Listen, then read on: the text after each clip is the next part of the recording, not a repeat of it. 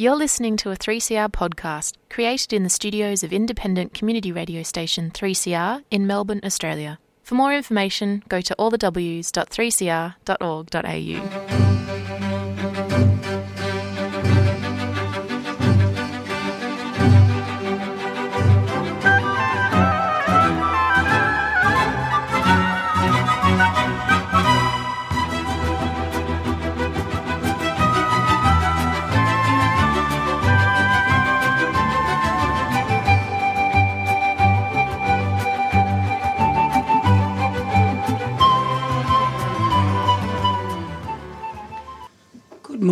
This is the 3CR Garden Show, and I'm Virginia Hayward, Botanic Garden Guide, member of Plant Trust, conserving garden plants, and garden owner.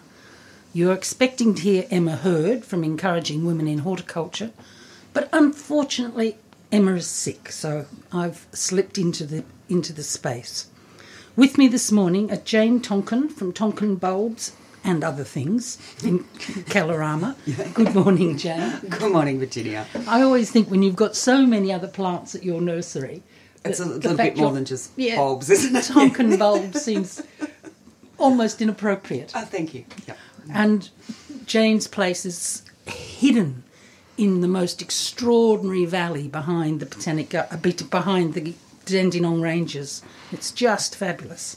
And with us is also is Tex Moon, who's the ranger team leader at the Dandenong Ranges Botanic Gardens. Morning, Tex. Morning, Virginia. Morning, everyone.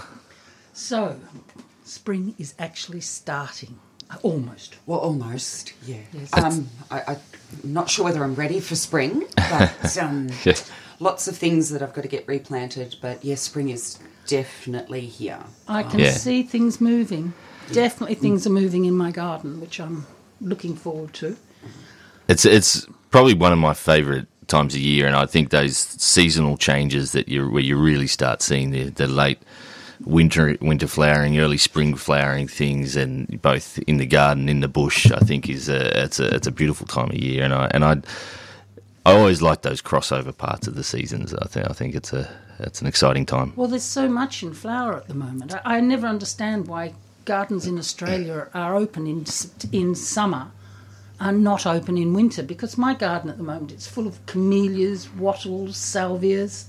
And um, all the deciduous trees still look beautiful with Yeah. buds breaking and things. I, th- I think there should be a lot more gardens open in the winter because it, it does look so architecturally different to when it's Yeah. in full leaf and things. Well, it's also when you see the structure of a garden, hmm. isn't it? Yeah. Because last winter during lockdown, I rang up Craig and said, "Craig, I've got no structure." Didn't come with chainsaw in hand. he loves his chainsaw. It does. We love Craig. But you know, you, you can in in in spring, in October, my garden is so bountiful. You, you don't need structure, Yeah. but you do need. I've just ripped out so much because of, for exactly this reason. I've been pulling out plectranthus any everywhere because I want some of those naked big trees to stand alone, not have big high things growing Yep. underneath them. Yep. And it's been fabulous. I've taken out five barrow loads. You've been very busy. Plectranthus. Plectranthus biting the dust. Yeah. And my Stachyurus, my Stachyurus praecox is just coming into flower. Yep. Do either of you know that one? It's called Japanese. What's it called? It's got a Japanese name too. It's a Japanese shrub, Yep. and it's it's it has beautiful pale yellow flowers. Catkins. Yeah, Yeah. almost like Ca- catkins. yeah. Yes, coming out on on bare branches. It's flowering on the bare wood, which is always great. absolutely beautiful one in Clifton Hill, and this time of year I drive. If I'm anywhere in that area, I drive round just to have a look. at that. And it actually keeps quite well as like a cut flower inside. Just all those hardwood things like that, or even magnolia foliage or magnolia Yep. flowers, those sort of things. Um, the trick of the trade is to bash the end of the stem like with a hammer to, to split it so that there's more surface area for the um, flower or cutting or whatever you've taken to take up water and stuff. But yeah, all those winter sweets Stachyurus, that kind of thing all make a good cut flower as well.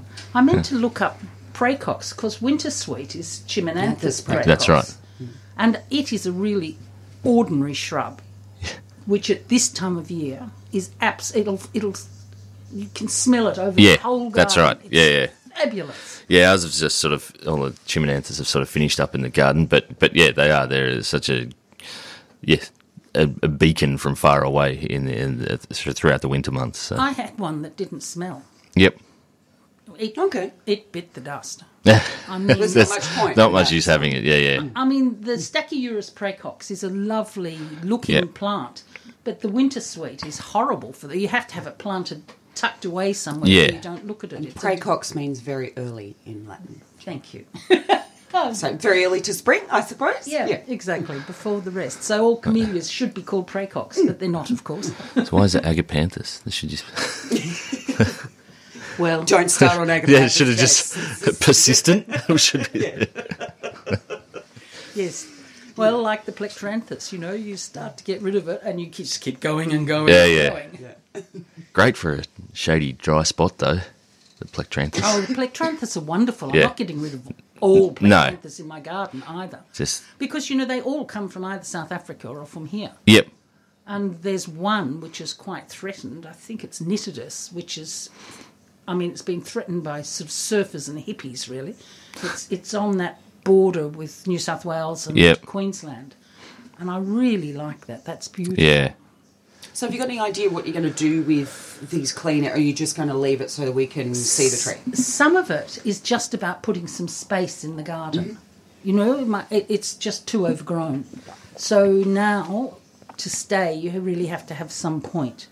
And I've got a, a very, very, very old cherry, which, when it's bald, like at the moment, it is absolutely beautiful.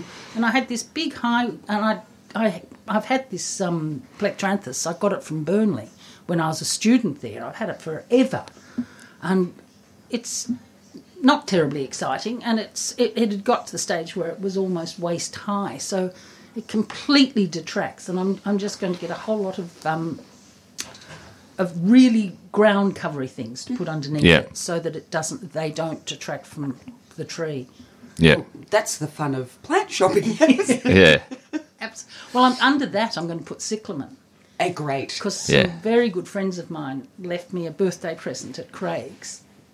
so I figure cyclamen. Oh, aren't you lucky? Yeah. I so think that's that's a great idea. And, Yeah. And as It'll we be know, you've seen Craig in here with his collection of flowers and stuff that he's picked, and uh, amazing collection of cyclamen. Like his his they're just Mm. fabulous, absolutely fabulous. I mean, just his car park. Yeah, that's Makes right. me green. Yeah, the, the So nature you're wanting- strip, if you're everything wanting there. Yeah. To do today, Gentiana Nursery up at Olinda. Oh, um, fabulous. You know, it, it's well worth a trip just to look at the car park, basically, too, isn't it? Um, and grab yourself Yeah. some really rare, yummy plants too. Yeah. And then go um, go visit Tex's Yeah. Garden. Yeah, yeah, it's open today. Obviously, it's open every day, and and there's as we say, there's there's plenty going on on there at the moment. It's a really nice time to see the garden. It's well, all the gardens up there. It's it's before the peak kind of crowd crowds of spring. So, and there, as and it's when you know the big leaf rhododendrons are just stunning at the moment, and they they just stand out from such a distance. And you know, you do see a lot of these things like well, like you were talking about flowering on bare wood, some of the really early deciduous azaleas and things are, are, are popping out, There's the corylopsis, things like that. So it's yeah, great time to visit the garden. And you've got such huge trees. How long has that garden been going? The Dandenong Ranges Botanic Garden. So it started as the National Rhododendron Garden in the in 1960. So it's one of those ones that's not actually as old as it looks. It's just that we we grow things quick up in the Dandenongs. That's the, the That's the good soil. yeah, yeah, yeah. So, but you know, obviously we've got Alfred Nicholas Memorial Gardens. It dates back to the twenties and thirties. We've got Pirianda, George Tyndale Memorial Garden. There's there's there's a whole range. I think Pirianda is one of those hidden gems. Yeah. It is abs- the trees in that place. Yeah. absolutely beautiful. In fact, if it's the one that if you go into Gentiana, slip Yes. around the corner and go to Pirianda because they're, they're you know Yes. within a stone's throw of each other. So yeah, That's true. Craig walks his dogs through there all the time. yeah, It is an absolutely stunning arboretum. absolutely. Yeah. Yep, Wonderful. yep. Yes, it's the. I mean, the Dandenongs and Mount Macedon, both between them, do have an extra, extraordinary range of wonderful um, exotic trees and plants. Uh, yeah, Yeah, absolutely.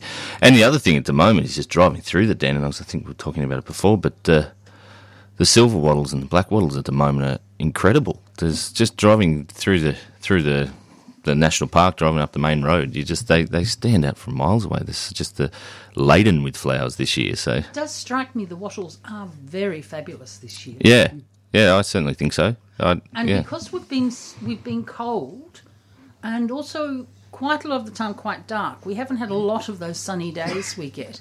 And of course, when it's a bit dark, the wattles just Glow. ping. yeah, yeah, yeah.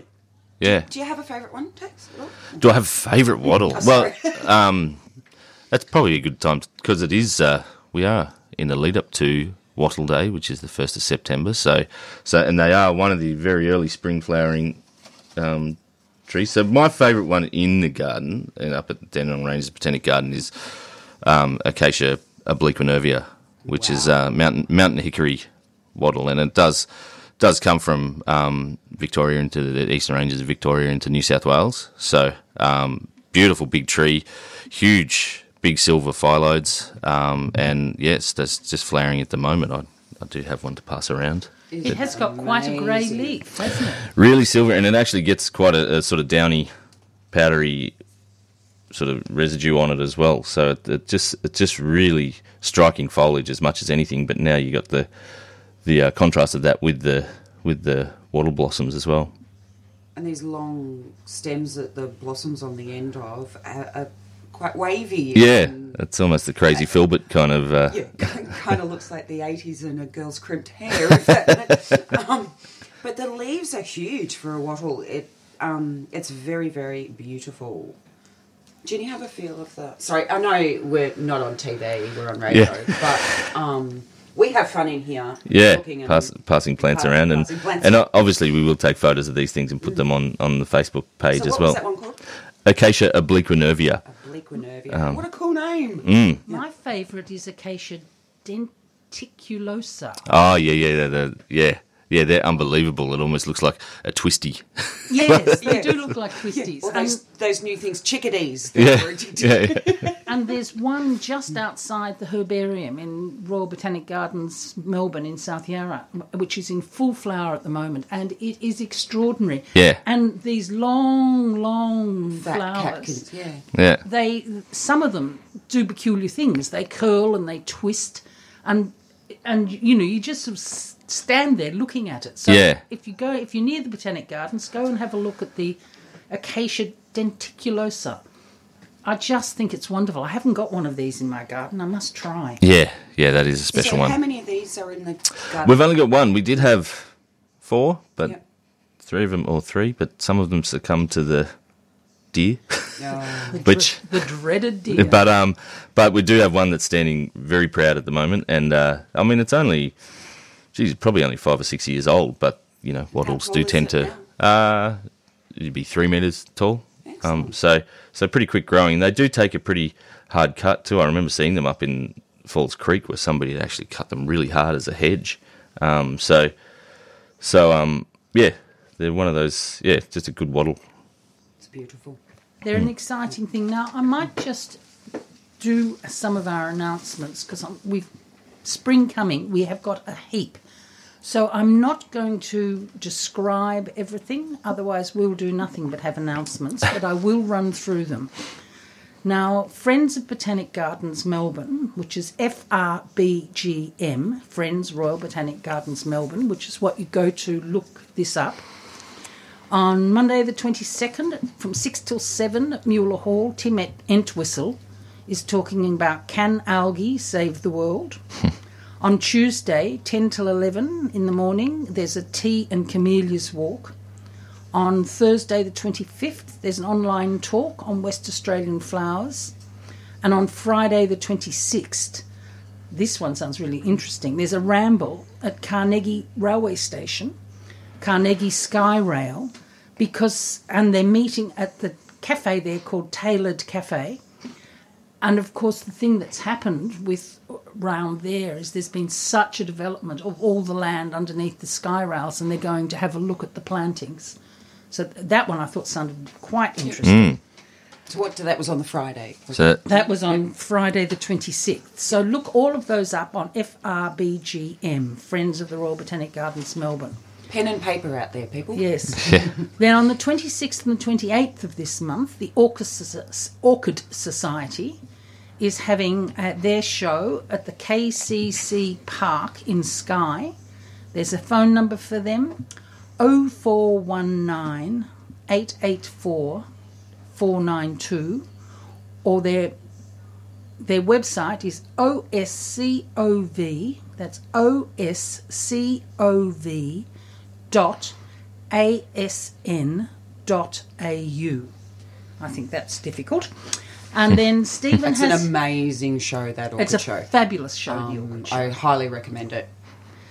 Um, our, and and then the weekend of the twenty seventh and the twenty eighth, Stephen's garden is open in Mount Macedon. His garden's called Tugurium, so that's in eight to ten Centenary Avenue in Macedon.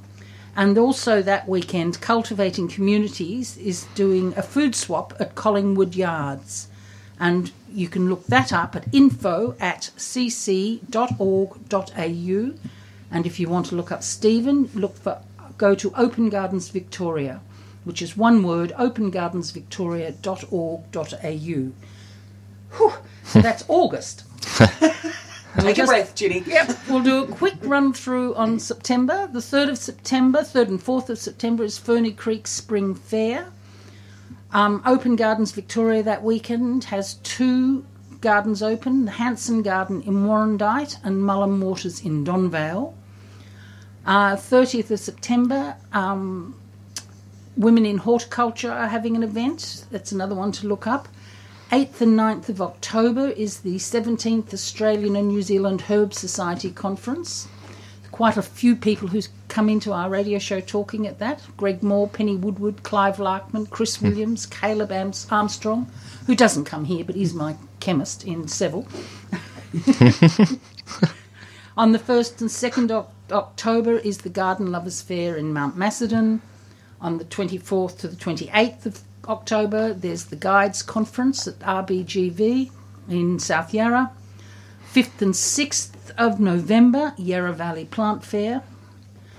And I think I Okay. think that's all I've got at the moment. Yeah, there's Yea in amongst there Oh, too. the Yay. Yay. Garden Expo, which is on the 17th and 18th of um, September, and that's run at the sale yards in Yea. So the address is one Flat Lead Road in Yea, and it's from 10 till 3 both days, the Saturday and Sunday. It's $10 entry, and kids are free, which is great.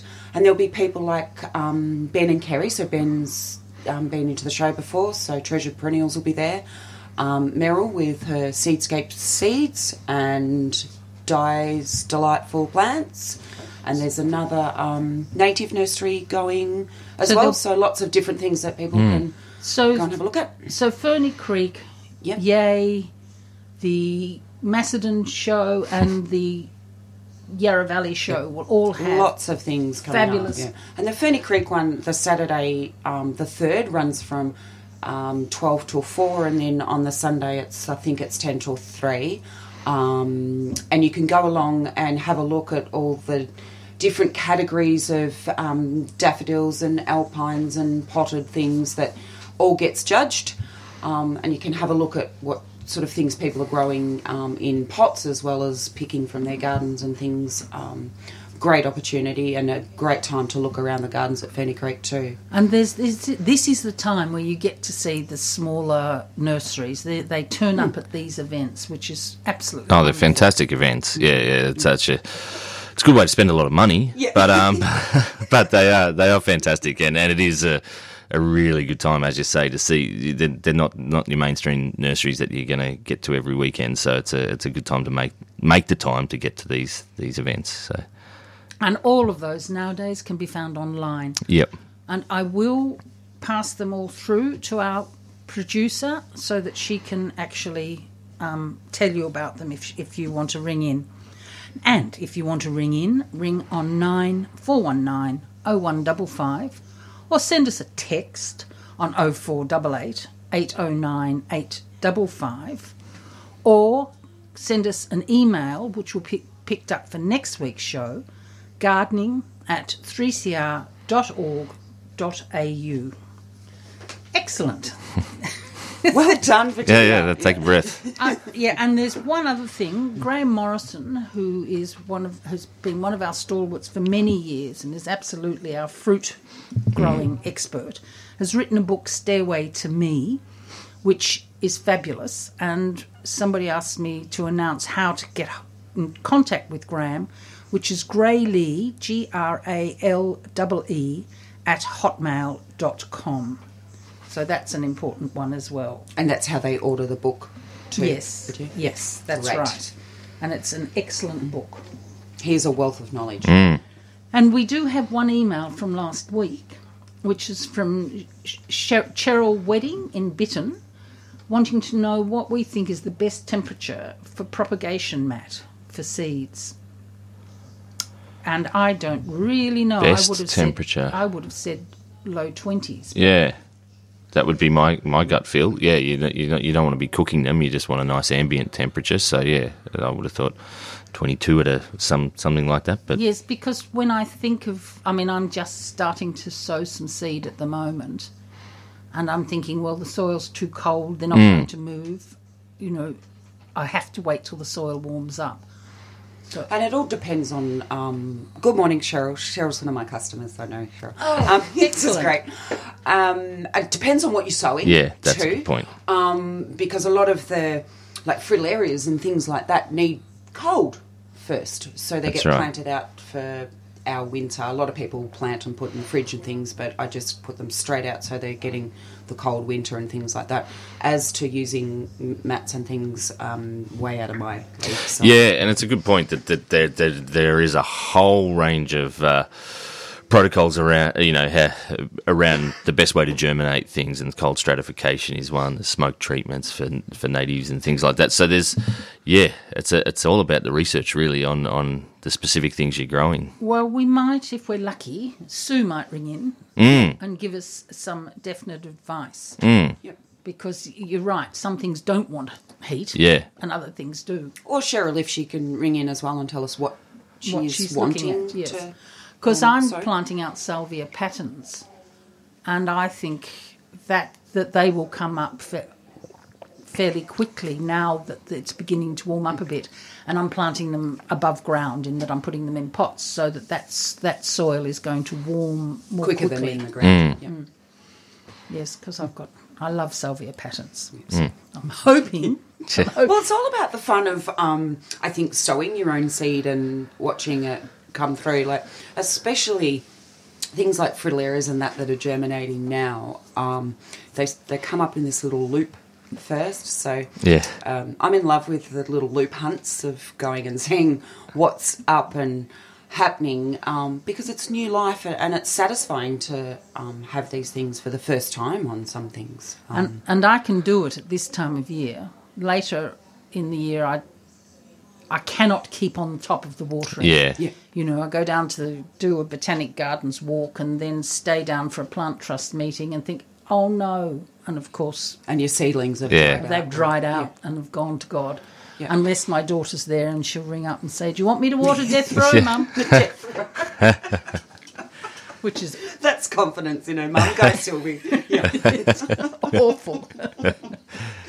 but anyway, so I'm not sure we were very helpful there. Um, can I? I'll just follow, while we're doing follow ups. Um, a little while ago, um, there was a gentleman that rang in about the, his Weldenia candida, um, which is this great little alpine thing from Guatemala. And he wanted to know whether you could actually plant it upside down.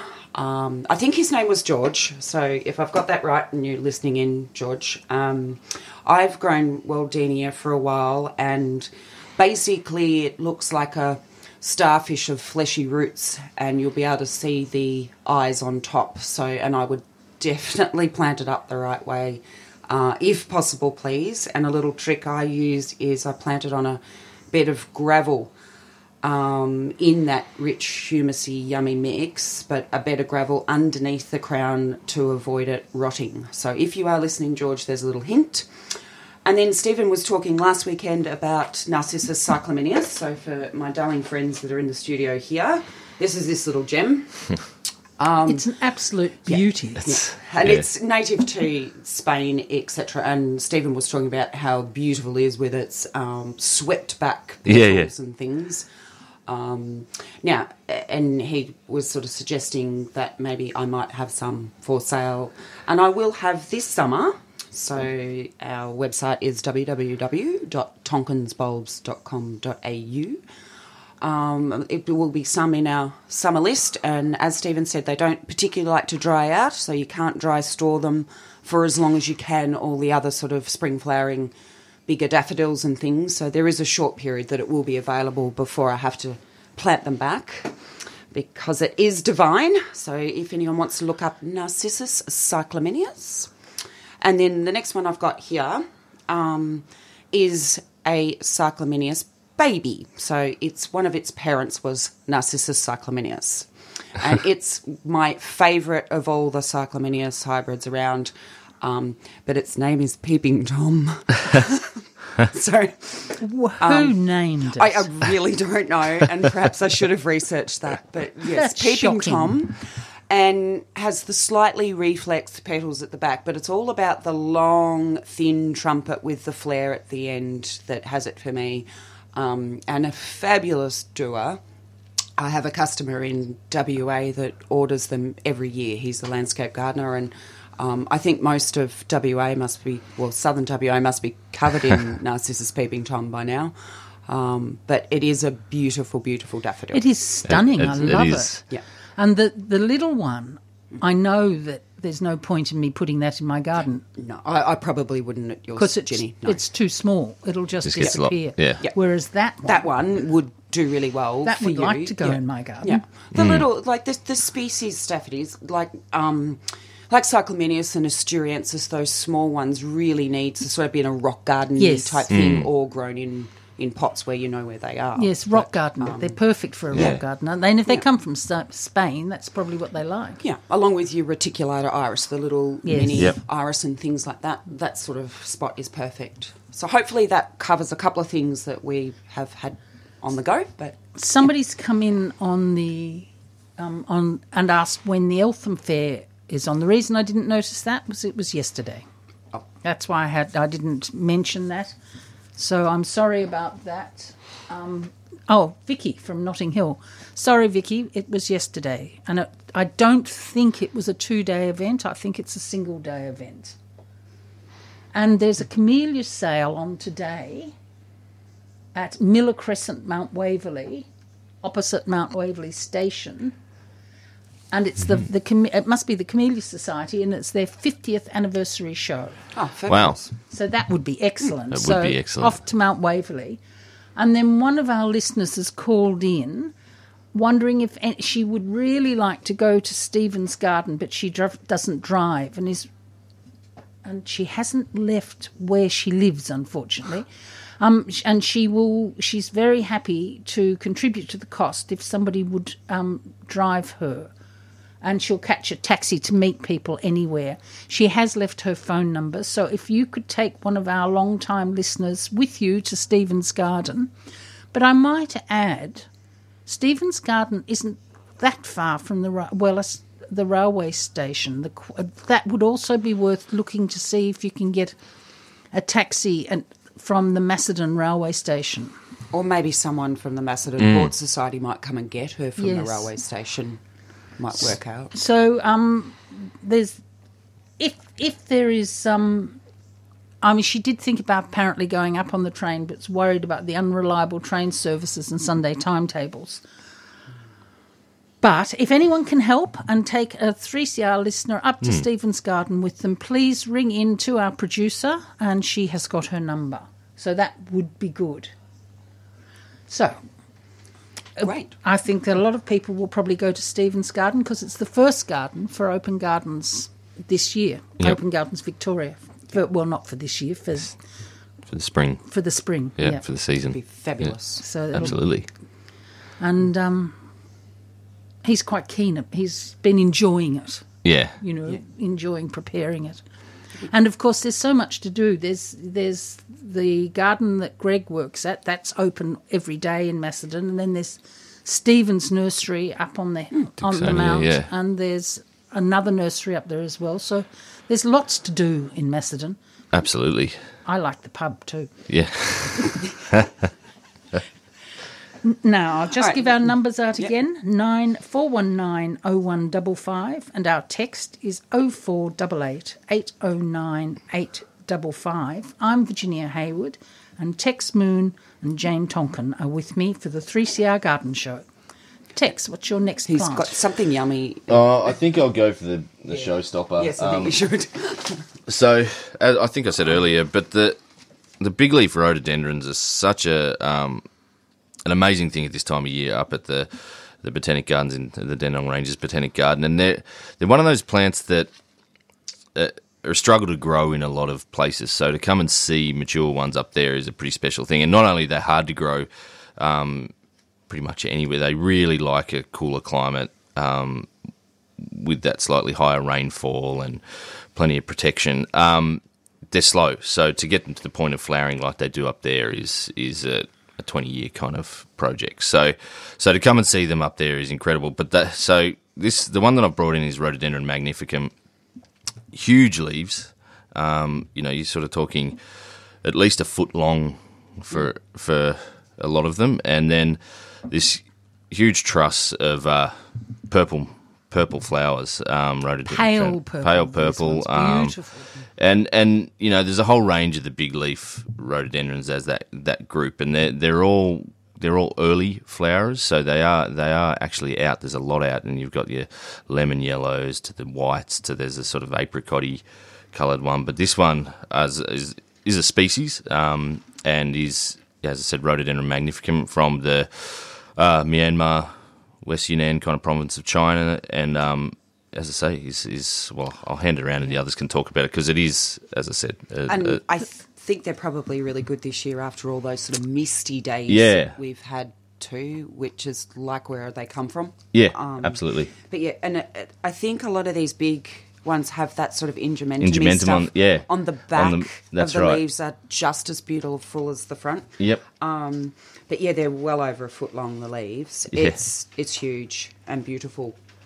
Not overly fragrant this one, but some of them are, yeah. of a fragrance to it. Sorry, I did stop talking as I started sniffing flowers. So I forget that no one can see what we're doing. But when when I came up with Liz recently, Yep. there was a white one. Yeah. that just knocked me asunder. What was that? Uh, it's one of the Grandy crosses, I think. There's a lot of unnamed um, cultivars up there, but um, but yeah, they're, they're just one of those plants that really is for us. That's the marker that, that spring is coming. You know that that they they are sort of the, some of the first flowering things in the garden, and to have such big special things as your first kind of flowering, it's it's so iconic. So.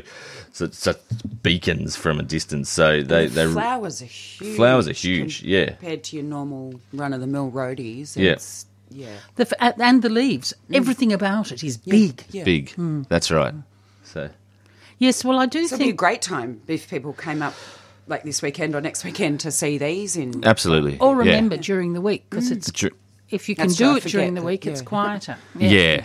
yeah, Good tip. Good tip. Mm. But we are about to head right into our busy season, and and uh, the the yeah, if you can avoid the weekends, You do that's get a tip. lot of visitors, don't you? We do. Yeah, mm. through, through spring is is obviously our peak visitation, but Which autumn is- autumn's not far behind. But but yeah, the weekend's a nice weekend up there. You you, you will like anywhere in the Dandenongs, you, you struggle for parking if you if you don't get in early and get, get and come prepared. And the other three, are they all up and running properly after the storms Yeah, six months ago? Everything's whenever it was? open, um, other than William Ricketts Sanctuary is still closed, but um, but all the gardens are, uh, open. William. Ricketts still closed. still closed. Yeah. Um, so, but yeah, all the other all the gardens are, are, are open and, and have been open pretty much since we didn't really close. Um, we were we were lucky we didn't in the, from the June storm last year that we didn't get extensive damage other than fences and things like that. The, but the the gardens themselves fared fared quite well compared to some of the other areas. So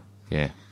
Uh, now, somebody has said that the website says the Eltham it's the native plant. It's a wonderful Oh, yeah, fair, yeah, yeah, yeah. and that it's next weekend. So don't trust me, she says, Well, embarrassed. that's that's good news.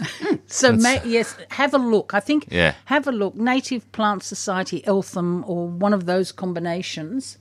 And Vicky, who's one of our regular listeners and has got an extraordinary garden with all sorts of rare plants in it, said that she went to the Camellia show yesterday and it was absolutely excellent. So she's saying to people, do go. It is a good time to look at camellias. It certainly is. and, you know, buying things like camellias without seeing them, I mean, no matter what you see online, it says this looks beautiful. You're much better off buying a plant in flower And flower, yeah. if you know what you, you know, if you know the sort of flower and you're the colours for. on labels and things you can never get quite right either. So mm. I think. Yeah. Now, what was this one called again? Tex, sorry. That's Rhododendron magnificum. Okay. Now, can people?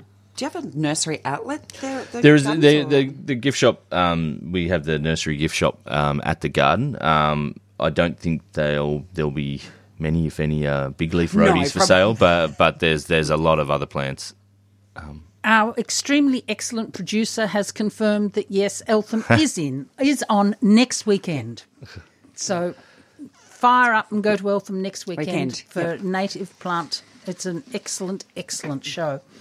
Well, at least our listener didn't miss it then. Yeah, Exactly. That's the That's, main uh, thing. that's yeah? right. Yeah. Somebody who wanted me to take them told me absolutely I'd let her down because it was this weekend, which is why I was so confident it was. Well, well, the, the payback is publicly outing them on the radio. One of my best friends, and she never listens. okay. Isn't that shocking? That's shocking. That is shocking, yes. Yeah. Not good. So if you want to give us a ring, nine four one nine oh one double five, or to text us oh four double eight eight oh nine eight double five. And Jane, t- show me something else. Okay. Um, well, Tex is talking about um, China and Yunnan and things like that. That um, I think you know, there's some things that we can plant under those Yeah. sort of big trees and the deciduous ones, and even your and um, where that love shade and things. So um, I've got some little actual bare rooted plants because it's the time of the year to be planting them because they're dormant. Um, I want to talk about polygonatum. So everybody probably knows the old fashioned um, thuggish Solomon seal. Um, that genus, there's about over 60 different species, and over 20 of those are endemic to China and mostly the Yunnan province and things. So, edge of forested areas and those rhododendron woods and things. And there's some fabulous ones. Now, there, there's even a red one with green tips on the bells and things, and that's called Kingianum or Yuanum. Um, I think there's a little bit of conjecture on what it is, but that gets to over two metres tall, Ginny. So it's a lot bigger than your normal Solomon seal and things, um, and has this fabulous wall of leaves. So W H O R L. So that's that ring of leaves around the stem rather than alternate like a normal Solomon seal um, and can just waft around in the breeze with these beautiful red and green bells on That sounds fabulous. Yeah. The cemetery behind me in London ha- was just full of Solomon seal, and I, I love it. I think and it it's a, smells beautiful. Yes. Not all of them have a perfume, but um, you know the common one that everybody knows does. Uh, there's a few other ones. There's Odoratum pluriflorum that actually has a better smell than um, your normal cross hybridum, but. Um, and there's some other things. I've also brought in a Disporopsis, which they call evergreen Solomon seal or false Solomon seal occasionally, but but it's a plant in its own right. I've got um, one in a pot, and I mhm. left the pot on the ground, and then I didn't have one in a pot. The roots went through the bottom of the pot. No, The, the rabbits went through the top. Oh, So now it's up high and it's come back beautifully, but I want to plant it out and, and yeah. don't dare.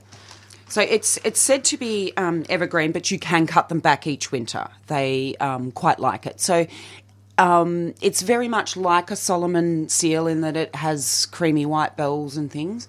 Uh, great for a deep shade spot.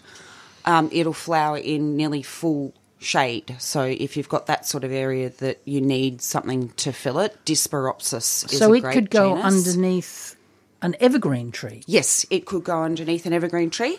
Um, once it's established, it's said to be quite drought tolerant. But I always think these things plus epimediums and that that are hyped for dry shade, they do prefer moisture. If you can give it to them, they'll they'll flourish a lot better. I there's not much that really does dry shade.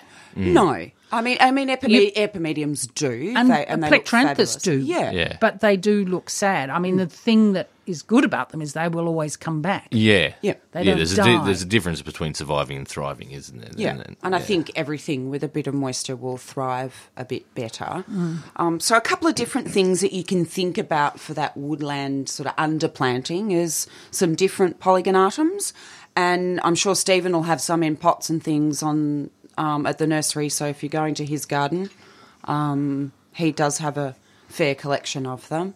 It's one thing that I sort of have got into and gone, you know, there's over 60 species. How many am I going? I think I'm up to nearly 20, so we're doing okay so far. We But- possibly should register that with Plant we, we probably should, but I might need to talk to Stephen. He might have more than me. you can both register. He's already got three registered. He's got enough, Plant hasn't he? Morning, Stephen. but um, yeah, so a couple of different things that are winter dormant, and so flowering late spring into summer when there's perhaps not much else. Um, there's some of these woodlanders are a great idea.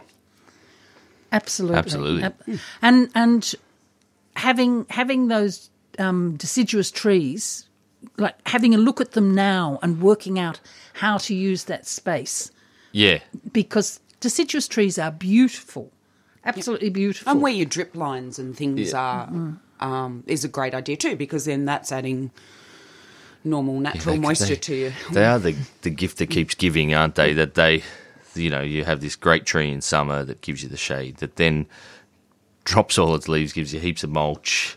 That And then lets the light then in in gives you sun in winter, and you know you you do have these opportunities to put these early spring flowering bulbs and perennials and things underneath. That that yeah, they're they're magic. and are so spectacular for the north and the west of your house to Mm. actually give you shade yeah, in winter, uh, in summer, and, and some in in in winter because it's wonderful to get the sun pouring in Yeah. at this time of year. that's right. but this oh, the western sun in the middle of winter in the middle of summer is just awful, Yes. Particularly when it's sort of seven o'clock at night and it's still thirty five degrees. and it's and it's low, And so it's it just low. comes in at the right angle to cook oh. everything. Yeah, yeah, yep, Yes. yeah. We got that at our house. Yes, right, a deciduous tree out the front, Yeah, at the side. Yeah, we yeah and there are so many. I mean, just your crab apples before you go Yeah. any further. that's right. I Yeah. love crab apples. I think they're a wonderful tree. Malus floribunda is such a such a good doer. Uh, just uh, it's funny. We, you know we.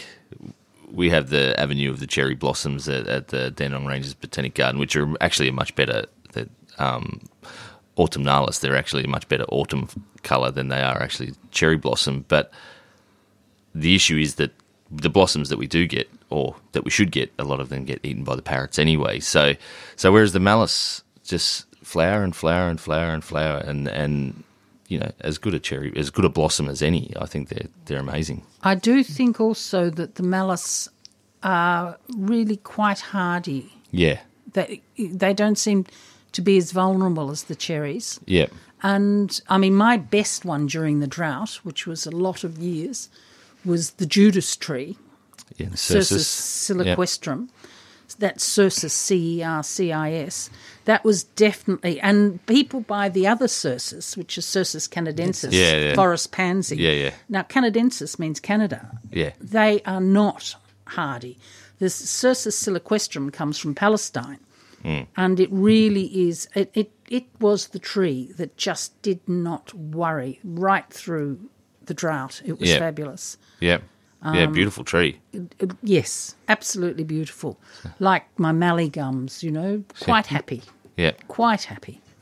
But um, and I and I love the deciduous nature of those of the malice, the cercis that is deciduous, and it's it comes out. It's another one that flowers before the before the leaves come. yeah, So my, my Judas tree gets covered in bright pink, very small flowers, and then the and then the leaves come, which is just gorgeous. It's quite Yeah. exciting. Beautiful. We've got this great um, deciduous azalea out at the garden at the moment, mucronulatum, rhododendron mucronulatum, which is it's it's it's exactly that flowering on the bare wood. It's a really a lot of the other deciduous azaleas, the mollusks and everything, are a bit later, but this one's just it just stands out. It's, it's because it is on bare wood. Everything around it is bare, and it but they're, they're sort of far enough apart, that- and it's a purple flower. Far enough, the flowers are far enough apart. that They just appear to be floating. They don't actually, you don't actually see the structure of the plant at all. They're just they're just they're just floating in midair. And it's I did actually have a pot to bring in, but I forgot it. But it's a it's another beautiful one, and then from that sort of Korea, China area. But Is yeah. it? It's got purple. purple flowers, yeah, yeah. So it's a it's a stunner. And there is, of course, the rhododendron, which has purple flowers, which is the weed. Oh yeah, yeah. It's the weed. It's a weed here. It's It's a weed Uh, it's not overly weedy here. Uh, certainly not. It's yeah, shocking in. Scotland Yeah, and Wales. absolutely. Yeah, yeah, yeah. Ponticum, rhododendron ponticum. Yeah. So it's a it's it's a doer, and it was used a, a lot as uh, rootstock and things like that. So a lot of that's probably what happened over in in in Europe is that the rootstock takes over and, and just keeps going. So, so yeah, you don't really see it spreading here, but it is, for all its faults, it's actually a, a really uh, pretty flower. But um, but uh, yeah, it's one one we don't we don't actively plant. But it's one of the interesting things. It's the only one that I know of it does that yeah. is a problem. Yep. You know, it's which is pretty good. No, I think the new For- word is doer, Jenny. Yeah, yeah, it's a doer. it's a doer. Yeah, oh, for a genus as big as something like rhododendrons, Rhododendron. like it's an incredibly large and complex genus of plants. So, so to yeah, as you say, to have one that Yeah. that, that is uh, it's not bad odds, is it? That's a rogue. Then uh, it's it's pretty good odds. Yeah. I'm getting lots of texts about Eltham. I think people are cross with me. It is on, and it is, and you can look it up. APS Yarra Yarra dot org dot au. So that's APS, that's Australian Plant Society, APS Yarra Yarra dot org dot au. Because after all, it is on, oh, next weekend. weekend. The good thing about making the mistake the first time around is it's getting heavily promoted on the show now. Was this your intention, Virginia? yeah. Yeah. That's Tex Moon and Jane Tonkin. And I'm Virginia Hayward, and I made a mistake about Eltham. Can we let her off the hook now? Yes, I think so. I think so. This is the 3CR Garden Show, and we are talking plants, which we can't help but do. And that squeaking noise, That's That's Jane squeaking in the corner. Jane Oh, I've got producing pots, another yeah, plant. Pots jammed into a polystyrene box, and it's almost that like nails down a blackboard yeah. thing. So I, I apologise, but um, yeah. Um, okay, I think we were talking about fritillarias um, last weekend as well. Um, they're those sort of the snake's head fritillary. So Fritillaria meleagris is the one that everybody sort of sees on the front of all those great English garden magazines. Um, in drifts with bluebells and galanthus and um, the other yummy winter aconite Eranthis that just make you drool. Um, and we were sort of, I think Virginia, you were saying that you couldn't get meleagris flower. for I must or admit, I haven't. you. I haven't tried the last three or four years, and probably if I'd planted them in the last three or four years, they'd still be there. Yeah. But definitely, they were one of the many plants that I wanted to grow, having lived in Britain for twenty years. Um, that just could not cope with my summer. Yeah, you might be a I'm- little bit hot there on the top of the hill. The the thing with Meleagris is that it, it is a bit like Cyclamineus. It like the Narcissus we were talking about. It likes to be damper over the summer, whereas a lot of the other um, sort of like Imperialis that I've got in front of me from the Himalaya and Pakistan and Afghanistan, where it's dry summer sort of conditions, um, whereas Meleagris needs that moisture. Uh, and I think that's where people go wrong a little bit. But I think you might be still too warm on the top of the hill there. Um, you're probably better off trying something like Thunbergii, the little creamy green with the checkering on the inside, we could do a pot and see how it goes. Be worth trying, wouldn't yeah? Because there try- are quite a lot of fritillaria that come from Turkey. That Yeah, sort of yeah, yes. Yeah. So, they should like me. They, they should, yeah, but a lot of them um, tend to be quite difficult as well in cultivation. We've just got to get the tricks of the trade, so to speak, and I would prefer you to try any of those big ones from Turkey and that um, in pots first. No, but, but pots end up in death row. So but you see, one of the things I have done in my garden is planted a lot of ixias and those things that are summer dormant. A summer dormant bulb to me is heaven yeah, we, because I do not have You've to got a keep lot it of alive. hot wind and things Yeah. there too that um, can burn these delicate things. You, you are on top of the hill, and um, Mm. which does means I've got the best view, Yes, it is Yeah, a great view.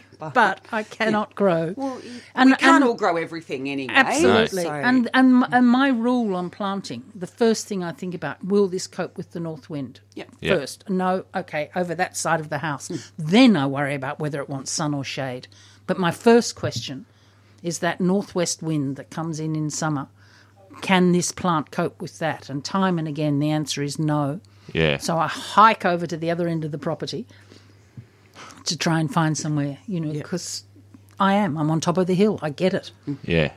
I don't often get a southerly. I rarely get. If I get an easterly, immediately something falls down. Yeah, I was going to say, yeah, they're the ones you don't want around our area. Yeah. Um, and I think it, basically it's about creating your own little microclimates to um, to suit plants as well, or uh, whatever microclimate you've got, you buy the plants to suit Yeah. that too. Um, but we always have to have something that we aspire to, like a holy grail of plants and things, and um, otherwise, you know, gardening just isn't fun anymore. You've got to But it's it's a great thing to, as you said, Virginia. You know, you say you're looking for things that grow in Turkey and those Mediterranean sort of areas. Looking at the cues of where these things come from is so important. You know, you you know, And and it's absolutely the same with Australian plants. absolutely. Yeah. You know, you look where it comes from. Oh, Western Australia. Okay, it won't like my heavy clay. I'll No. have to alter the soil there. Yeah, yeah, and and it's probably not going to grow in deep shade in with wet feet. It's it's you know, so there's the, yeah exactly. There's things that we can't grow up the, up the top. There's a lot of things we can grow up the top of the hill that are that that everyone's jealous of, but there's a whole lot of there's a whole palette of things we can't grow. So so or you can occasionally find a little microclimate, as you say, that that that they will, but it's uh yeah, you really do have to do that and look into these things. Yeah. Research is good. So the fritillaria I've got in the pot in front of me is a very, very tiny Fritillaria imperialis. So the crown imperial fritillaria, it's native. It's got quite a distribution. So through um, Iran, Iraq, Afghanistan, Pakistan, through to the foothills of the Himalaya, um, and it's probably the most sought after of all um, fritillarias. So for everybody that's out there, it's the big orange one with the tuft of leaves at the top of its flower. Now, say the one in front of me is a bit tiny because uh, these were my sort of seconds that I didn't sell. So I thought I'll put a few in pots. They they wouldn't flower and everything. So it makes me actually very pleased that the ones that I did sell in the catalogue are probably going to flower for everybody this year, which is fabulous because this one's got one tiny little flower on it, which is a bit sad. But generally, you get sort of up to, to six of these beautiful big orange, like two inch long orange um, flowers. L- look kind of like the size of um, Tex's rhodie flower, yeah. actually. Um, and if you look inside, the the inner nectary's got these beautiful white dots that are uh, almost look wet and then glistening sort of at you. So it's great that it gets to sort of over a metre tall because it's not far to sort of bend and have a a look look inside. Um, they do have a, a foxy scent to them, although we can't smell. And Tex and I didn't smell it in the car on the way No. in because he didn't go. Um, did you shower, Jane? Or anything, you know? um, and that's to keep away mice and voles and other rodents that might attack and eat them. So that's Mother Nature's way of. I wonder if it works it. on rabbits. Hmm. It should. Well, I've never had the rabbits eat them, but I'm too scared to put them out anywhere in case the deer eat them because they've got no respect for anything. No. Yeah. Um, and Yeah. it's taken me over 25 years to get to the stage where now I have a commercial stock to to sell and pass on.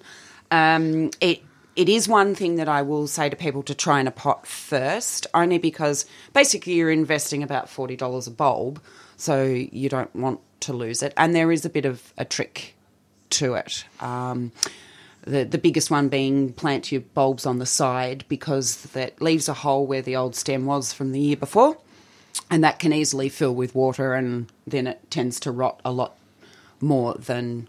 Um, so on the side and on a bed of gravel, as I always say too, because it sort of gives it extra drainage away from the um, base of your bulb, although the roots then need to go down into a rich, yummy sort of composty leaf mold A sort bit of like soil. the Eremurus. A bit like your Eremurus, exactly. See, all these good things Yes. need a bit of TLC, Yeah. but once you give them TLC, they reward you back. Um, and that's the fun thing about gardening too. And you only I've only learnt these tricks through trial and error too. So it's The Eremurus, listeners, is the foxtail, Foxtail lily, lily. which I have been desperate to grow. And I, I was in England recently this year and I went to a show and they had hundreds and hundreds of pots. yes, and do you know what this darling woman did? Sent me the email with the photos of them.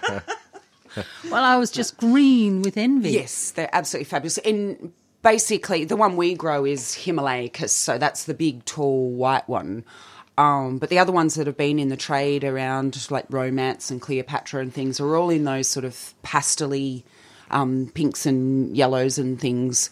So when you've got a clump of them in the garden, they just look amazing. But it's something that's sort of gone out of cultivation for a while. So we've actually got some seed of some different species ones as well. That, Ooh, so eventually, if I get it right, Well, they come from Siberia, don't they? um, a lot come from um, through Israel and Iran and places like that as well. So they're growing in that sort of sh- um, Shaly scree, soil. shaly Yeah, sort yeah. of stuff up there with the goats and things. Um, but yeah, absolutely fabulous. It's all about drainage, really, Mm. and food for them. Um, they don't don't mind a lot of the Well, smelly ones. Greg Balderston lives up towards, he lives in Romsey. Yeah, And the paddock next to him, is full of them. not anymore, but it Oh, used to be absolutely full of them. What did they do with them all? And, Oh. and they just grew in this Yeah, okay. paddock. Yeah. They were very happy in that paddock. I haven't, they're not happy in my paddocks, but they were, I haven't stock- seen them stock anywhere plants else. are in a paddock as well, and that's where I get my seed from. And I'm sort of too scared to move them because at the moment they're flowering and happy, and not flowering right now, but they um, flower each year for me and set seed. But seed um, the- germination is very very slow. You can get and the deer leave them alone? the deer leave them alone because I've got a little. I built a little fence around the patch. Like uh, we're only talking a little patch, but um, yeah, and they take a long time to divide. So it looks like this big starfish, the plant, um, and it takes a long time for that crown to get to divide. So you know, pretty much it's seed or years of waiting. Yeah. Now, one of our listeners in Preston has a one metre Camellia japonica, which she wants to move.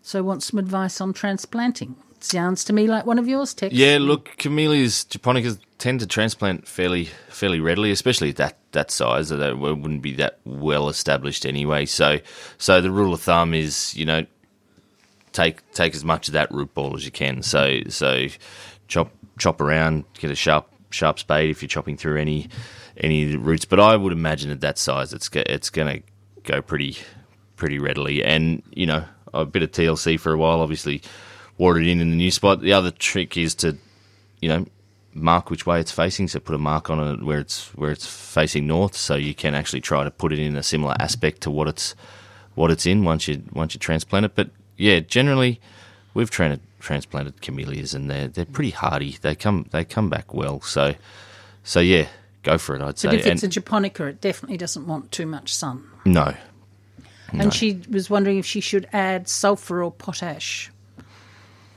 I don't, personally, I don't believe in feeding them when you're Transplanting. transplanting. transplanting. No, I would wait till later. Yeah, Yeah, I wouldn't. I wouldn't rush out to put too much on it. I mean, if you really wanted to that tonicy kind of mixture, like a sea Seaweed. sole or something like that, yeah, go, go for it. Um, that that wouldn't wouldn't hurt. But yeah, I wouldn't. I wouldn't be doing too much with it otherwise. Um, yeah, and now's Well, yeah. It's plenty cool. It's still cool cool, enough. cool enough to um, do it now. I, and and it'll it'll get that flush of growth as as it warms up. So yeah, I would uh, I would get out and do it. Good day, maybe mm. today. So that is Tex Moon from the Dandenong Rhododendron Gardens, Dandenong Botanic Gardens. Dandenong Ranges Botanic Botanic Garden. Gardens. Don't don't. You know, we're not in Dandenong. We're up in Olinda. who is giving advice on moving that Camellia japonica. Uh, But it's in Preston, so it's going to be warmer there. It'll Yeah. definitely need some shade. Shade and some TLC through that first summer, I would say. Yeah. Absolutely.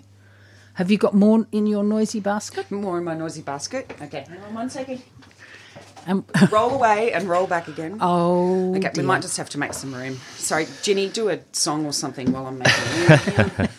I do love this next Okay. plant. We have Tropaeolum tricolor, which is a climbing nasturtium, basically. Yeah. So nasturtium family. Um, now, I don't know whether if Stephen's listening, does he still have the one that grows along the the fence? Y- years ago, I, I probably fell in love with this um, when I was a teenager. When uh, I, I saw it for the first time, and then I saw it again at Stephen's nursery a few years ago, where you walk in and the, the fence on the right hand side was just covered in this. And I think he has it planted underneath a hedge. Yeah, so Which that keeps it very keeps dry. Keeps the tubers a bit drier and more sheltered and things. They the the tuber actually looks like a, a small sweet potato, like Yep. the purple sweet potato. Um, and so it's native to Chile, so it comes from up in the Andes where it grows up through um, trees and things. So it, it definitely a climber and needs something to climb on. My poor little darling has outgrown its trellis at the moment and is reaching for something else. So it needs definitely needs something to climb on. Otherwise, it just falls all over the ground and looks Currently silly. reaching for the mic stand. Yeah. well, if we're here long enough, Yeah, it yeah. might grab on.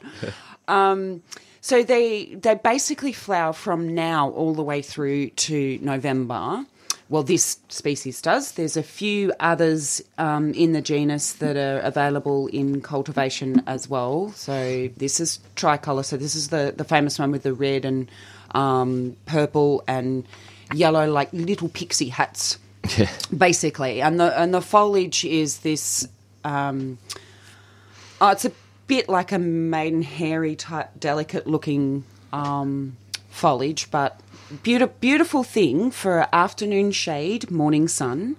Um, most of the time, I suggest to people they just put it in a beautiful big terracotta pot and give it something to climb on, because it's in flower for that length of time. I, I think it's well worth um, having it on display.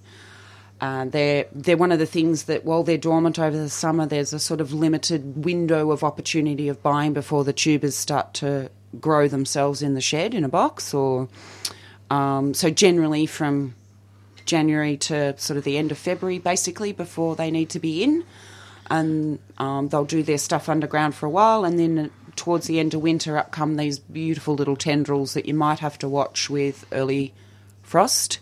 Um, we've got to minus three at the farm this year, and I thought, oh, um, but no, the climbing dicentra copped it a bit more than um, the tropaeolums. But any colder than that, I can't guarantee.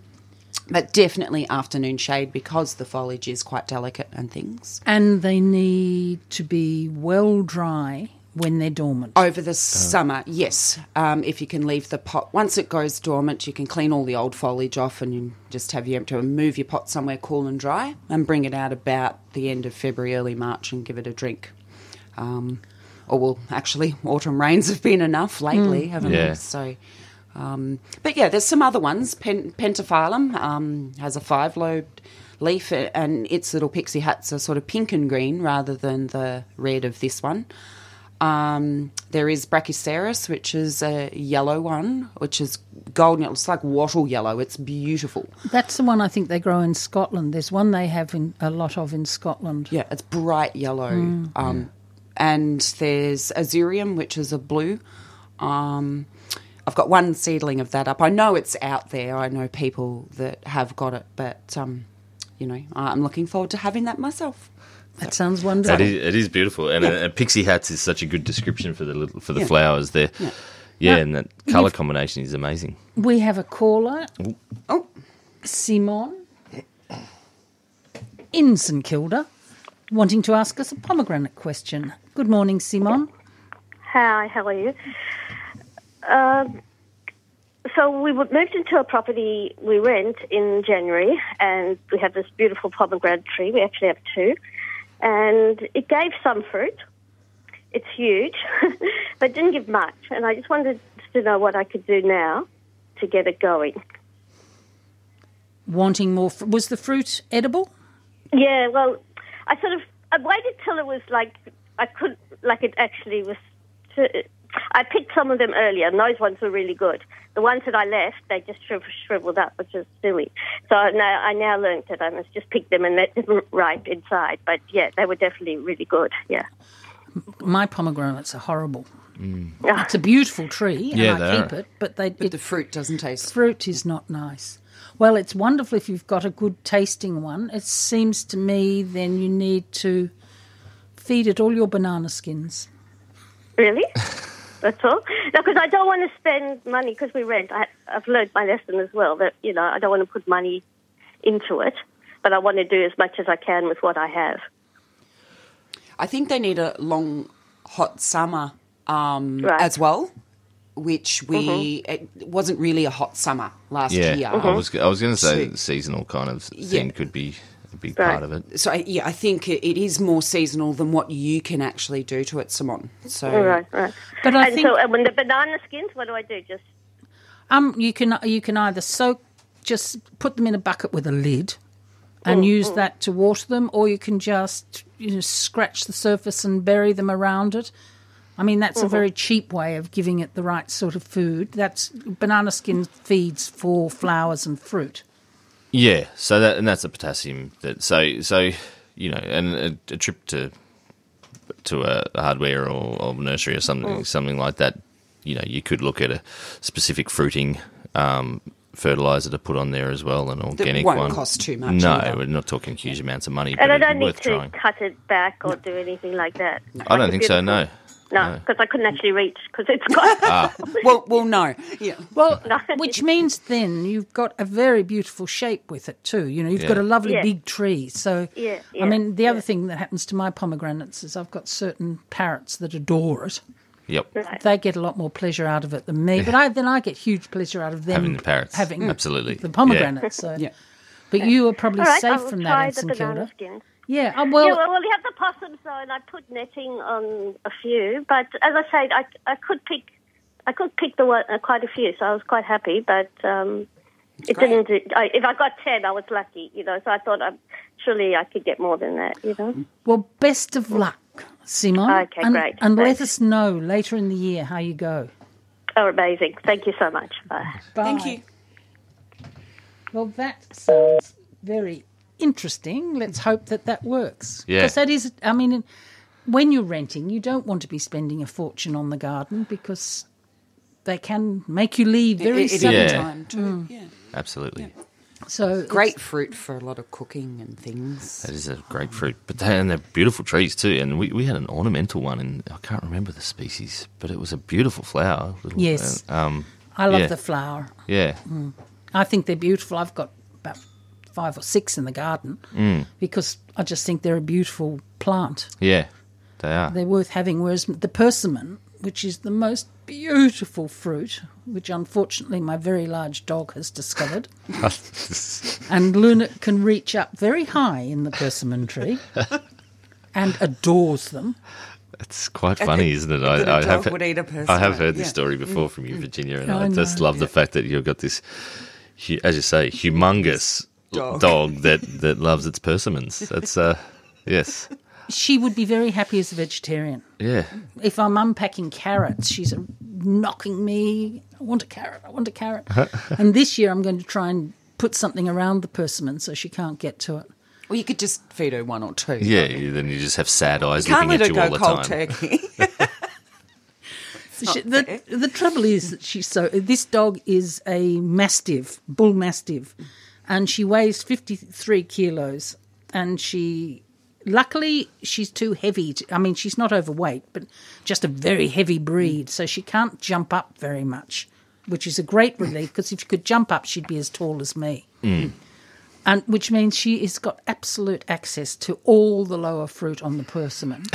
The parrots have got access to all the top fruit on the persimmon, and I rush around trying to get a few in the middle. Yeah. But it's not a beautiful tree. I've only got the one. I don't. I mean, it's a nice tree, and Yeah. it, it does look. If you ha- if you see them sometimes in the suburbs, you'll see a persimmon with no leaves on it, And all the fruit. and the And the fruit, fruit, on it, and that's absolutely beautiful. Yeah. But the, at my place, the fruit doesn't get to stay that long, so that's just not an issue. Is it the longer you leave it, the better the fruit is? Is that It depends whether you have the astringent or the mushy Yeah. one. Mine's the astringent. So I, I mean, when I eat it, it's like eating a hard peach. Yeah. Oh, it's beautiful. Uh, But the mushy ones, you have to wait till they're soft. Yeah. Yeah. No, there there are people in my house that are big fans of persimmons, but I'm not one of them. as a, as a fruit, as a tree, they're beautiful. But yeah, Yeah, I'm not. A f- Neither of you Fair. like eating No. them. Oh, I think they're beautiful. yeah. uh, uh, when At I, least you don't have to compete with us. Yes, she's just a dog. you two can come around any time. But I can't lock Luna up for weeks on end. No, No. you can't. No, that's that's a bit- a- no. I think it's a, an acquired taste, a bit like grapefruit. I'm not a grapefruit fan either. I Yeah, had I two grapefruit trees. They've both gone. I do like grapefruit, but I'm on um, blood drugs, and I'm not allowed to That's take it. Yeah, grapefruit. No, so I'd eat. No. I mean, I take the drugs. I eat grapefruit. yeah. I'm not allowed to eat grapefruit, No, so that's a bit sad. So I chop them down. they're a beautiful tree too, though the grapefruit. Yes, but I do have rather an excess of citrus. You do have You a lot of citrus. so yeah. that's- So I've been Okay, yeah. chopping down citrus. I've taken out four lemon trees.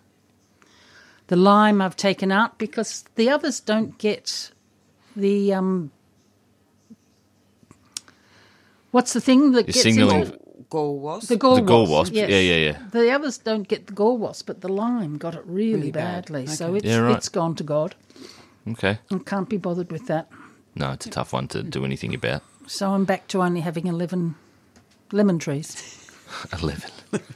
That's a lot of I think lemons. it's enough. Well, yes, and uh, i- if fruit fly becomes a real problem in the valley, it's going to be a big issue for me. Hmm. We will have Bronwyn Cole on later in Okay. the year to talk about fruit fly because fruit fly is now a real problem for us, as is, of course, the threat to a varroa to the bees. varroa Yeah, varroa yeah. mite.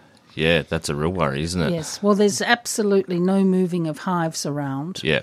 because of this, and um, and we will be having a bee person in as well. Yeah, okay. That's a good That idea. would be These really interesting. very important issues for Yeah. for even domestic growers like me. Not that eleven lemon trees is terribly domestic, but Mm. but you know we do need to get on top of some of these issues. Yeah. Now, if if anyone would like to ring us nine four one nine oh one double five, or if you want to send us a text oh four double eight eight oh nine eight five five, or you can send a message to us for next week at gardening at 3cr.org.au. So that's 3CR Garden Show, 9419 0155. And also, if there's somebody out there who could possibly give one of our regular listeners a lift to Stephen's Garden next weekend, do ring in and uh, tell our producer, and she will put you in contact. Thank you very much. Ooh, that does look nice. Um, yeah, it's. I'm sure it's one that's made an appearance on the show before, and and it is and it is around. But it's uh, again another one of these ones that we've talked about that does flower on, on Bearwood at this time of the year. Um, Edgeworthia chrysantha.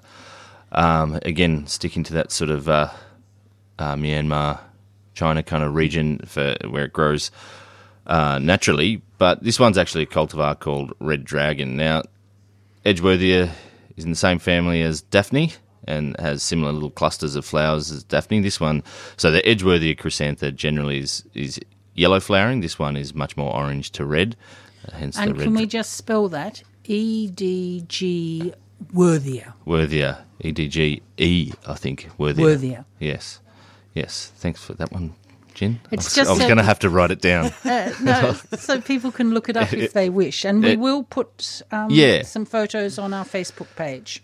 Yeah, so it's a like it really is a an, an interesting and pretty little shrub. Um, you know, I think it's fairly hardy. I mean, it grows really well up where we are in the Dandenongs, but but in a protected spot in the suburbs, I'm sure it would grow. And one of the big things with it is the incredible perfume, similar to Daphne's. It, it's it's it's all about the perfume and uh, and the fact that it's flowering uh, late winter, early spring. I think you can actually get some of the perfume for the. We can do that great radio segment thing of Wow. uh, of uh, sniffing flowers in the in the studio. but yeah, it, it just another. It's been a bit of a theme, hasn't it? The the the barewood flowering at this time of year really is a is a is a great characteristic to have in your garden.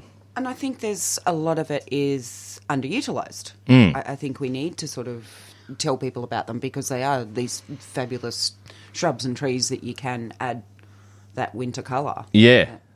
Yep. And I'm just trying to think of it. It's it's almost hyacinth Mm. smell. Jane's sniffing away Sniffing here. away. Ga- Gardenia-y hyacinth smell to me. Yeah. Um, but yeah, and the one that we've got is Red Dragon, and it, it is beautiful. I think I prefer it to the yellow. Yep. Um, mostly because mm, there's not a lot of yellows that I love. Mm. Um, but I is find just yellow bright. this year, this time of It year is wonderful. yeah. But so do, so does this. Yes. it's, Absolutely. Um, yeah, it's and just that an little bit orangey more of a contrast than the yellow, isn't it? The yellow Yeah. can be a little bit. It's not duller, but it fades fades Yeah. away a bit more. But the orange is quite striking. So this is this is another one of those winter blooms that comes before the leaves. It's Edgeworthia. The first one we talked about this morning, somebody's asked how do we spell that? That was the Stachyurus, Oh, yeah. which is S T A C H U R U S, Stachyurus praecox. And of course, the winter sweet is the Chimonanthus praecox.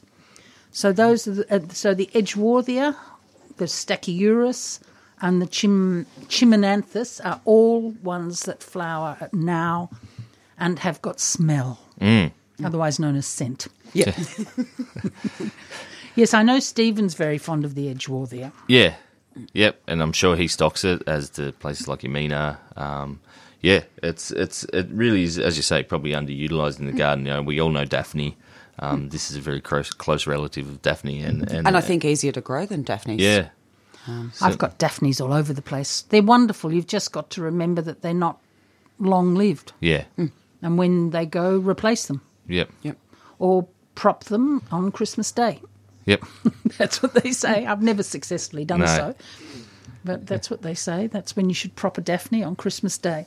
And I think Craig from Gentiana talks about. yeah. Um, he's got a few Daphnes up there, and there's one. Is it something princess, purple princess, or pastel? There's a, a, a wonderful cross, Daphne cross, which Yeah. is still um, limited in its distribution because it's PGA'd, and it, it has it is a bigger plant, but still you know mid thigh, and it has a bigger flower and a bigger leaf. It's it's the ordinary Daphne that we see, Odora Odora crossed Crossed with with Bholua. Cross with blue. Yeah, yeah, yeah, okay. It- 'Cause and it's called Princess, I Yep. think. Something, scented princess, something like that. I've, it's fabulous. Craig, if you're listening, text me. yeah, yeah. it is absolutely fabulous. It's a fabulous plant. Nancy from Mount Waverley has got a 30 year old white luculia, three metres by three metres, and it isn't flowering. There are two luculias. One flowers in summer and one flowers in winter. So, Nancy, you might have the second one. Or and also the luculia that I regularly look at is only just in bud. Whereas our yeah the gratissima gratissima luculia gratissima, which is that's the winter flowering one, which which is pretty much finished. That's the big pink, beautiful one that that um has finished up in the gardens now. So yeah, There has, is- be yeah. It's always hard with these ones where you don't have the extra information, but has it flowered previously really what colour well, and and And- what and Yep. or is it? But definitely there is a summer flowering Yep. one. So you just might have the summer flowering one. And we also have Max from Thornbury on the line. Hello, Max. Oh, hello. Um, thanks for taking my call. Um, I'm um, raising some vegetable seedlings, mostly tomatoes so far, and um, from seed. Um, and I put them in a um, seed raising mix, and they're now big enough to um, pot up um, before they get put into the ground. Um, I'm just wondering what the best medium is to um, transfer them into. From do I just get some more seed raising mix and put that into containers, or yeah, is it a general potting mix that would I- be uh, fine as well? I must admit, I put mine into a general potting, mix yeah. at the next I, I don't think you need to go to the expense of the because often the seed raising mixes and the composty ones mm. are um, more expensive. I think most tomato seedlings, once they're at the stage where you're transplanting them into a bigger pot, will be fine in a just a regular potting mix that you can get. And then when you do plant them in the garden, plant them deeper than you have them in the pot.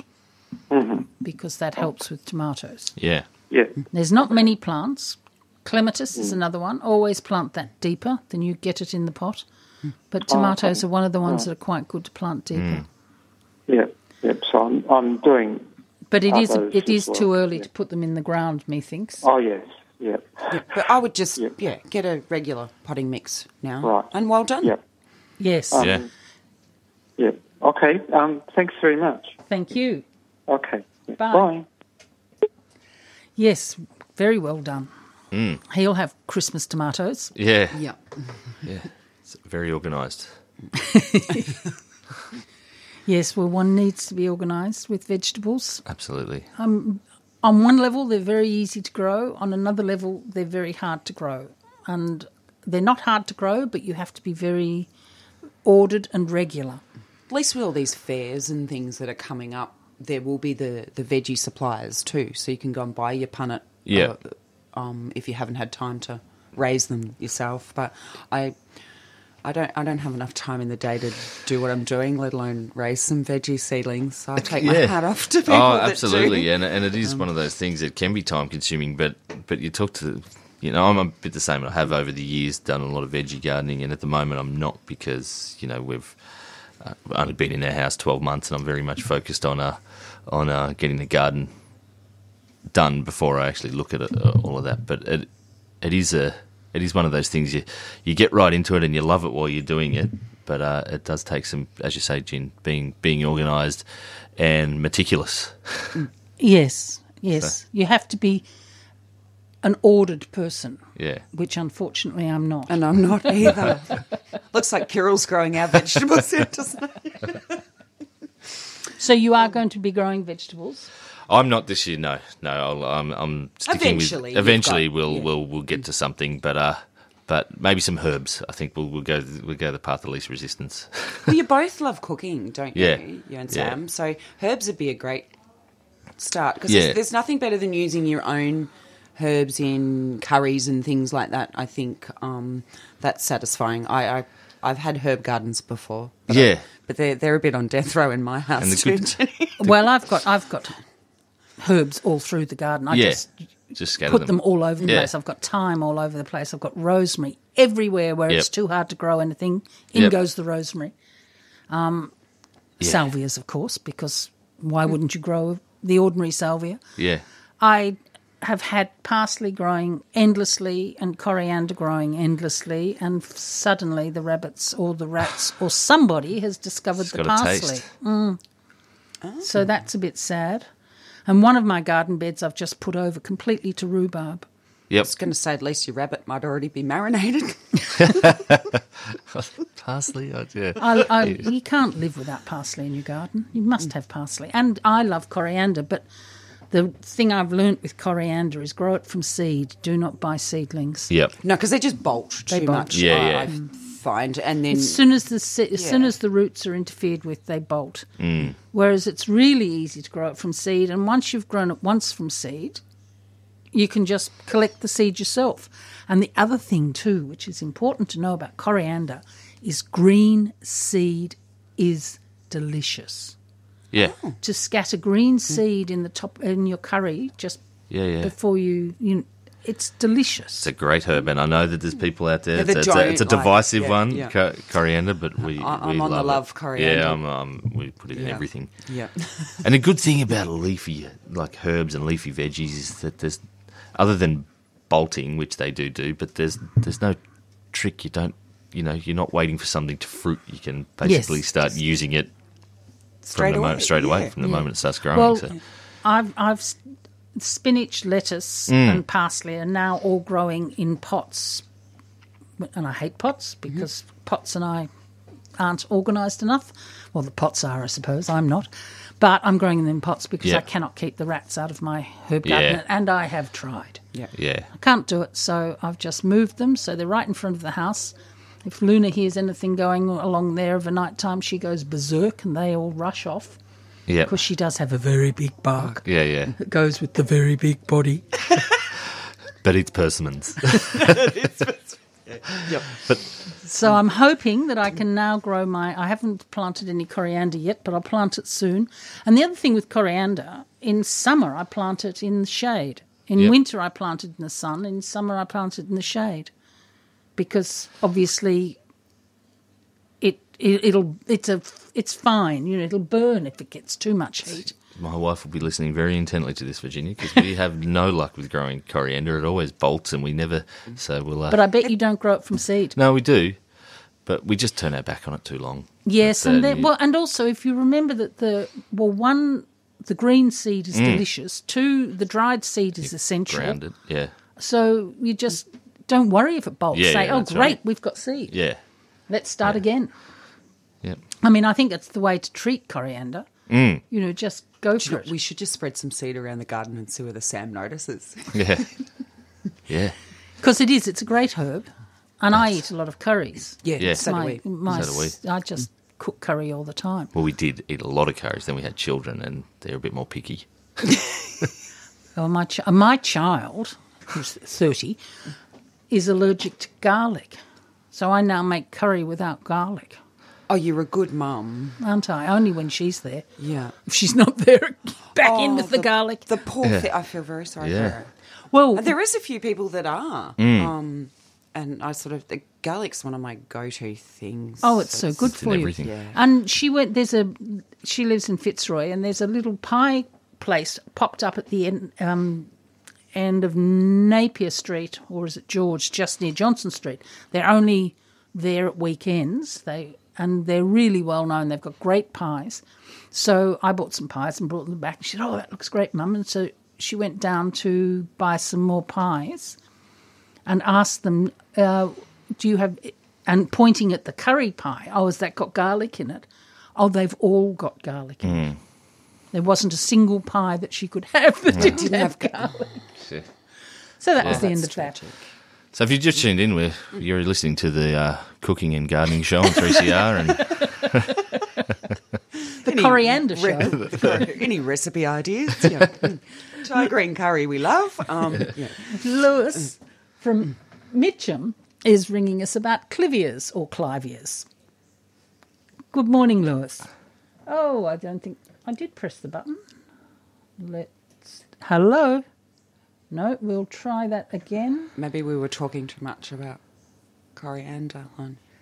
I seem not to have you, Lewis. Maybe you could ring us back because we would love to talk to you about clivias. I don't know where she's disappeared to. That's unfortunate. Now, have you got anything else over there, Tex, or are we? no, no, I think I'm done with Yeah, my with my uh, plants. Yeah.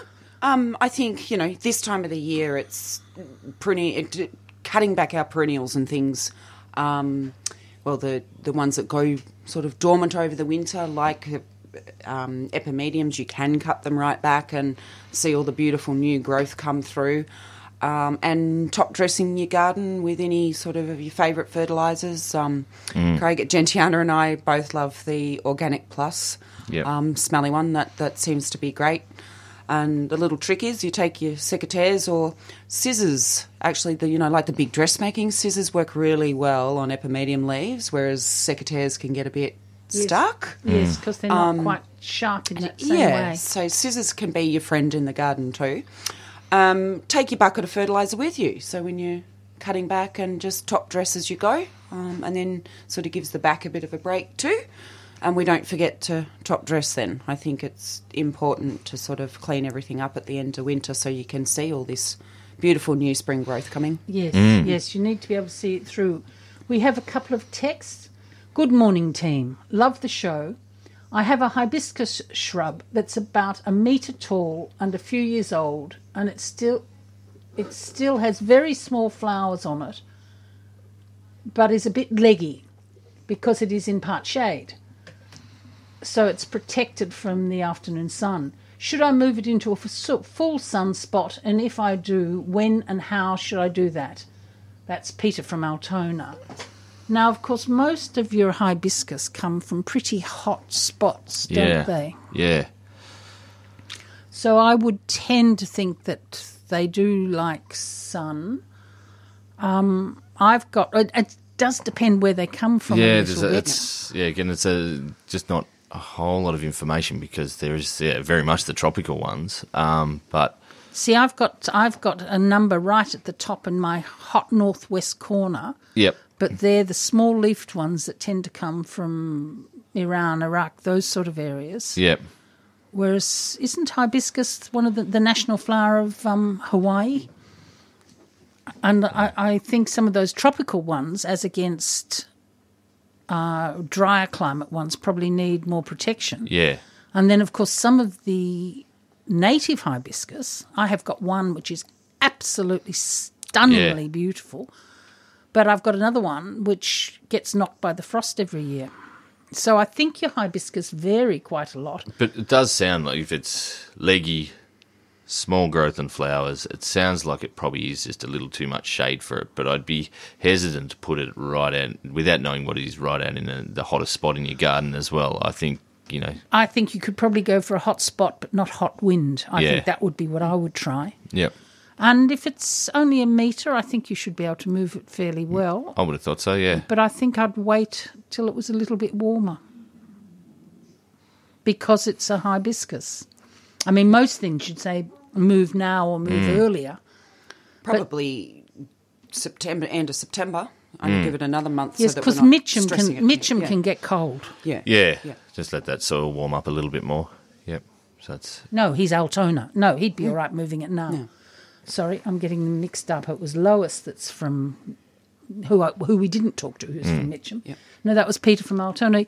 Yes, you probably would be all right now, Peter, or in in the next few weeks. I think you would be okay on that. Yeah. Now we have a citrus one. On citrus, I read the best time to pick mandarins is when they get the first orange flush, not leaving them to ripen on the bush. Is this true? What's the best lemon tree to grow for a slice of lemon in my tea? Thanks, team. Paul. Lisbon for the lemon. Lisbon for the lemon. I like lemonade, but some of my friends have got lemonade lemons and they think they're horrible because they're not lemony enough. The lemonade lemon is a little bit sweeter. I think they're divine. But yes, It- it- Lisbon is. And I suppose it depends on yeah whether you want that sort of tang in yeah, uh, the, like the Lisbons have a great sort of proper lemony zing to them, I think, and it seems to be one of the ones that does quite well. Well, it certainly does in the hills as well. So, um, My, and as uh, far the- as the mandarins, I've no idea. I tend to leave things if On you, if to you, ripen. on, on till you want to eat them. Uh, that's uh, uh, you know, it's a difference. i- i- Otherwise, you're storing them till they they are. I mean, if you, yeah, uh, if if I've got a tree of something in my yard, I tend to just yeah pick it when it's ready to go, and then you're getting the freshest you're eating it straight away anyway. So I suppose the only thing is if the possums are nicking them and you want True. to, you Yeah. know, I'm I'm sure that they would ripen if there's a flush of orange on them, but Mm. yeah. I'm nowhere near an expert on citrus at all. So So I'm sorry on the on the lemon question there, Paul. Um, but I think probably the Lisbon is the best to grow. But of course, the other question is is size because you don't necessarily do you want a big one? Do you want a small one? Um, then the next question. Ten years ago, I bought a Chitalpa cross Tashkentis from Yamina. Do either of us know this? I don't know. I think we might have to wait on this one. Is it How do we what's It's Chitalpa, C H I T A L P A, Tashkent? Tashkentis from Yamina. Tashkent and yeah. Yeah.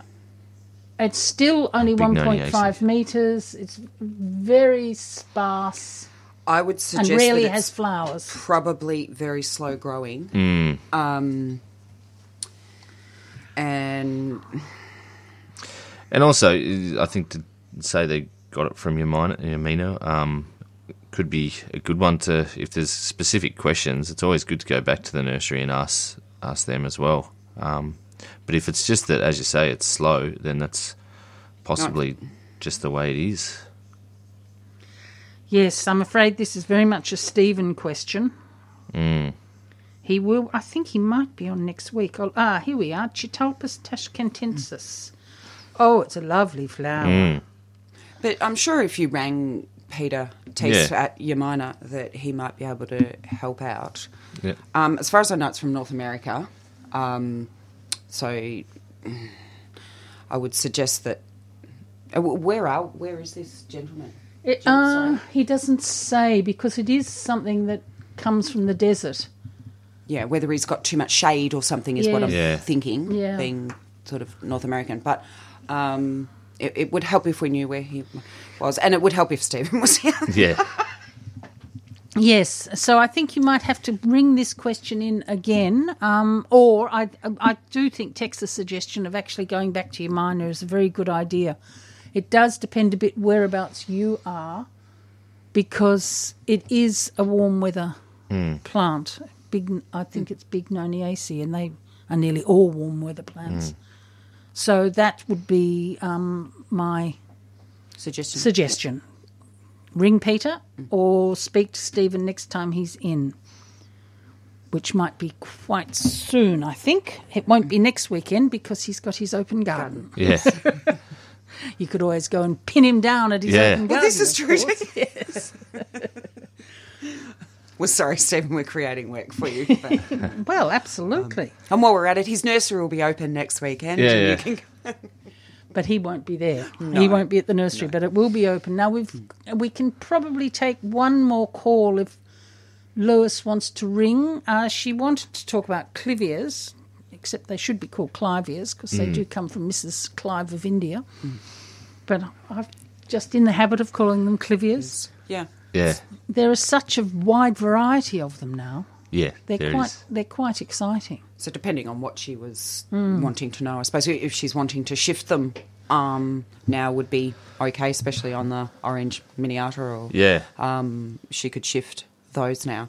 It's it's a task um, once those big long fleshy roots are in, um, but Ah, Lois has come back and she's on line eight. So let's here we go.